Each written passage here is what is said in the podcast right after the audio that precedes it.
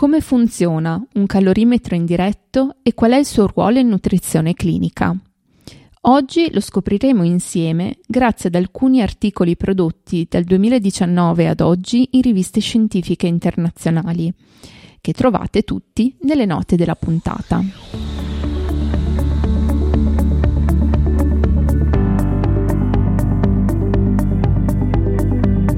NC Podcast, il tuo podcast di nutrizione clinica.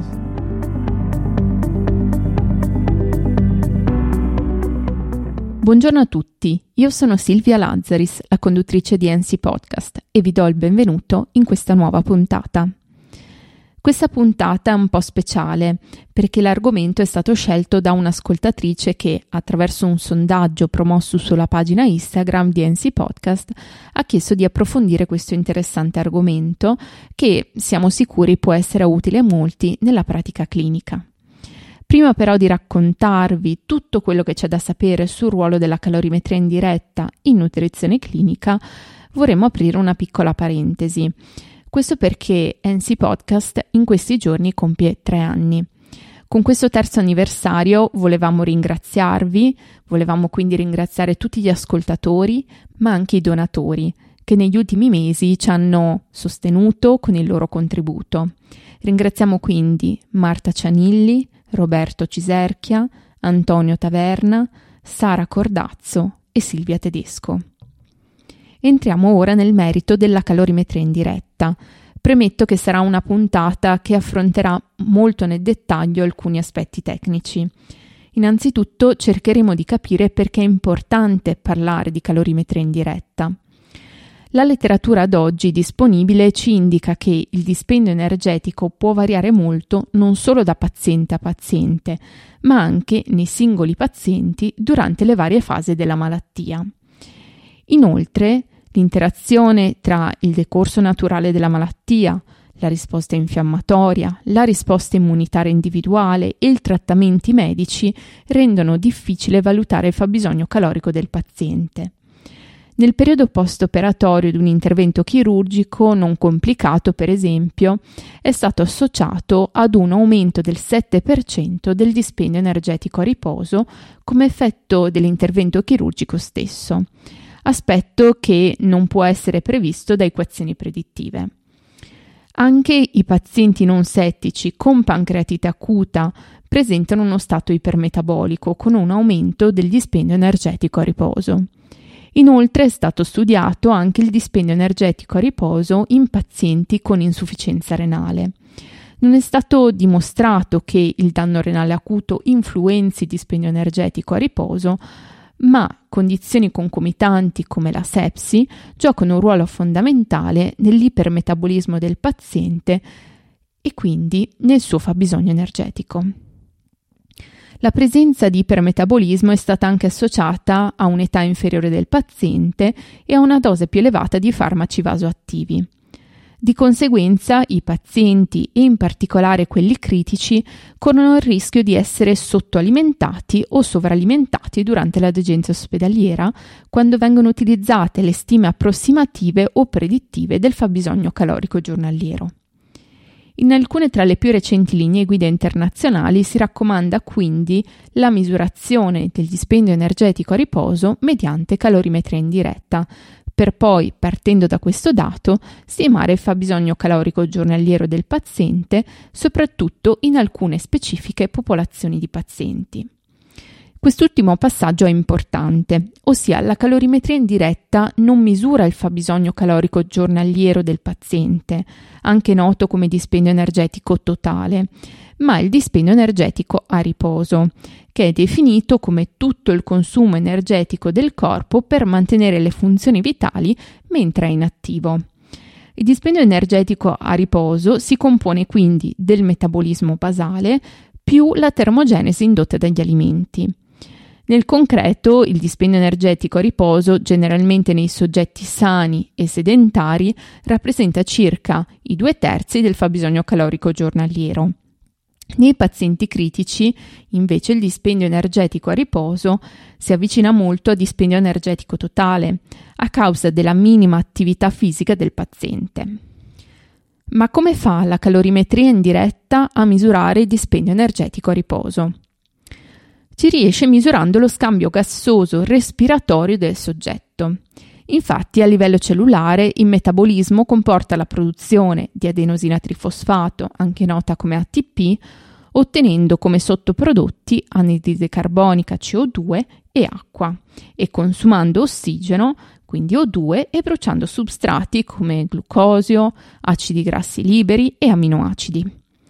Poiché l'energia prodotta equivale sempre all'energia consumata, la calorimetria indiretta che misura il consumo di ossigeno e la produzione di anidride carbonica rappresenta il metabolismo energetico in tempo reale.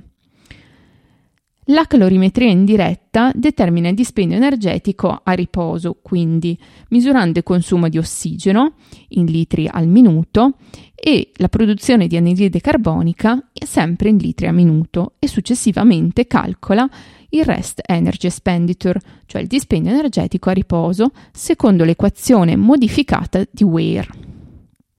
L'equazione originale di Weir include la misurazione del contenuto di azoto urinario che rappresenta l'ossidazione delle proteine. Tuttavia, la calorimetria indiretta utilizza una versione modificata basata sulla trasformazione di Halden, che presuppone che l'azoto sia fisiologicamente inerte e pertanto il volume di azoto inspirato deve essere uguale al volume di azoto espirato. Questo aggiustamento esclude la necessità di misurazioni urinarie, il che migliora la fattibilità dell'esame e introduce solo un piccolo errore fino all'1-2% del calcolo finale di dispendio energetico a riposo. Tutte le formule che ho appena citato, insieme ad ulteriori approfondimenti, le trovate nel vademecum sulla calorimetria indiretta nelle note della puntata. Un ulteriore dato offerto dalla calorimetria indiretta è il quoziente respiratorio. Il quoziente respiratorio è un indicatore della composizione del substrato utilizzato, che viene calcolato facendo il rapporto tra VCO2 e VO2, quindi VCO2 fratto VO2. Indica quali macronutrienti vengono metabolizzati, poiché vengono utilizzati diversi percorsi energetici. Un RQ, quindi un quoziente respiratorio di 1, è indicativo dell'ossidazione del glucosio, un RQ di 0,8 delle proteine e infine un RQ di 0,7 è indicativo dell'ossidazione dei grassi. L'intervallo fisiologico dell'RQ va da 0,67 a 1,3. Pertanto può essere utilizzato anche come indicatore della qualità e dell'adeguatezza della misurazione. Il quoziente respiratorio approssimativo di una dieta equilibrata assunta per via orale è di 0,8. Le misurazioni della calorimetria indiretta possono essere eseguite utilizzando il circuito di ventilazione in pezzenti ventilati meccanicamente per il campionamento dei gas, oppure utilizzando il canopy, ossia un casco trasparente o una maschera facciale in pazienti che respirano spontaneamente per analizzare la loro aria inspirata ed espirata. Sono disponibili molti dispositivi diversi per la calorimetria indiretta che variano spesso da paese a paese ognuno con punti di forza e sensibilità diverse. Oltre a questi dispositivi autonomi, alcuni ventilatori meccanici hanno funzioni integrate di calorimetria indiretta ma il loro utilizzo non è stato ancora validato. Inoltre esistono anche alcuni dispositivi portatili e di piccole dimensioni, commercializzati anche in Italia, ma questi non sono ancora stati convalidati in pazienti critici. È utile sottolineare che ad oggi non è disponibile alcun protocollo standardizzato per l'esecuzione della calorimetria indiretta.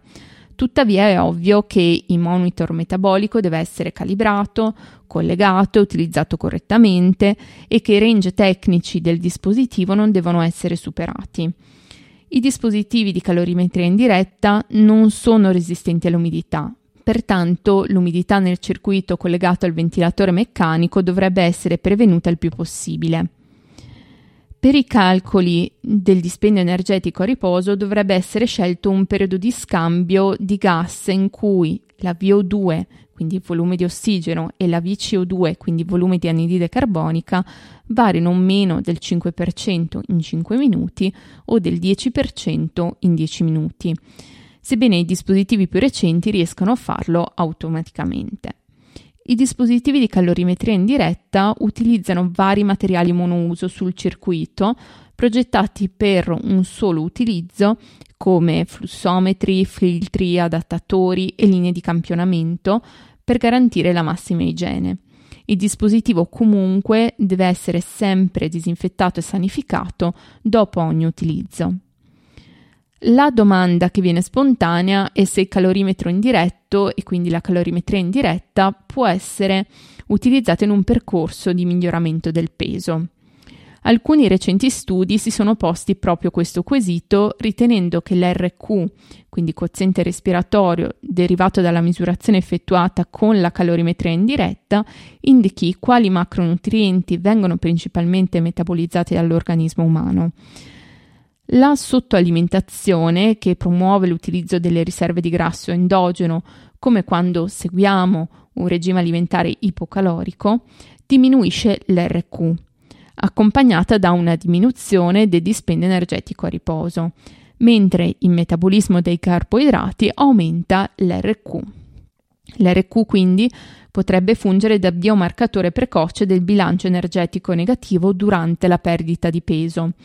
Tuttavia la variazione netta del peso corporeo solitamente non corrisponde alla variazione di peso prevista a causa degli adattamenti metabolici intraindividuali. La calorimetria indiretta è il gold standard quindi per misurare il dispendio energetico a riposo e per orientare il supporto nutrizionale. Tuttavia diversi fattori possono limitare l'accuratezza e o la fattibilità della misurazione.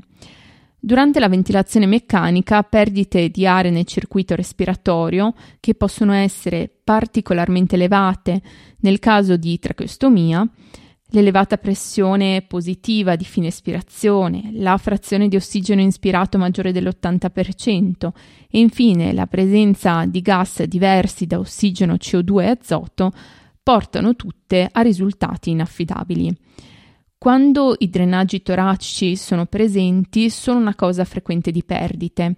Inoltre fattori che causano instabilità come agitazione, febbre, utilizzo di sedativi, aggiustamenti vasoattivi durante la calorimetria indiretta limitano l'accordo tra il dispendio energetico a riposo misurato e quello reale. Allo stesso modo, la terapia di supporto d'organo come la terapia sostitutiva renale continua, quindi la dialisi in continuo, influenzano il partner respiratori rimuovendo la CO2. Un impatto simile può averlo anche l'ECMO. Per chi fosse interessato appunto ad approfondire maggiormente questi aspetti, vi consiglio di leggere l'articolo della dottoressa del sogno disponibile nelle note della puntata. Inoltre, non tutti i soggetti sono buoni candidati alla calorimetria indiretta, vale a dire che i pazienti con respiro spontaneo che soffrono di claustrofobia, nausea, vomito o che non tollerano la maschera facciale o il canopy non possono essere sottoposti alla misurazione della calorimetria indiretta. Anche i pazienti che necessitano di ossigeno supplementare o sottoposti a ventilazione non invasiva sono difficili da testare a causa della limitazione dei software e delle tecniche disponibili. In conclusione possiamo dire che la misurazione del dispendio energetico a riposo mediante calorimetria indiretta è in molti casi essenziale per garantire un'adeguata nutrizione, ma che sono necessarie ulteriori evidenze per definirne meglio i confini del suo utilizzo e del suo ruolo. Per oggi è tutto, spero che questo approfondimento possa essere stato utile e vi do appuntamento alla prossima puntata. Se desideri sostenerci, ricorda che puoi sempre farlo lasciando una recensione o una valutazione nelle piattaforme da cui ascolti questo podcast. Ricordo che nelle note della puntata sono disponibili le fonti citate e un vademecum sull'argomento. Per ulteriori approfondimenti vi invito a seguirci nelle nostre pagine social, Instagram, LinkedIn e sui canali YouTube di NC Podcast. E per qualsiasi informazione puoi contattarci all'indirizzo email info chiocciola ncpodcast.net.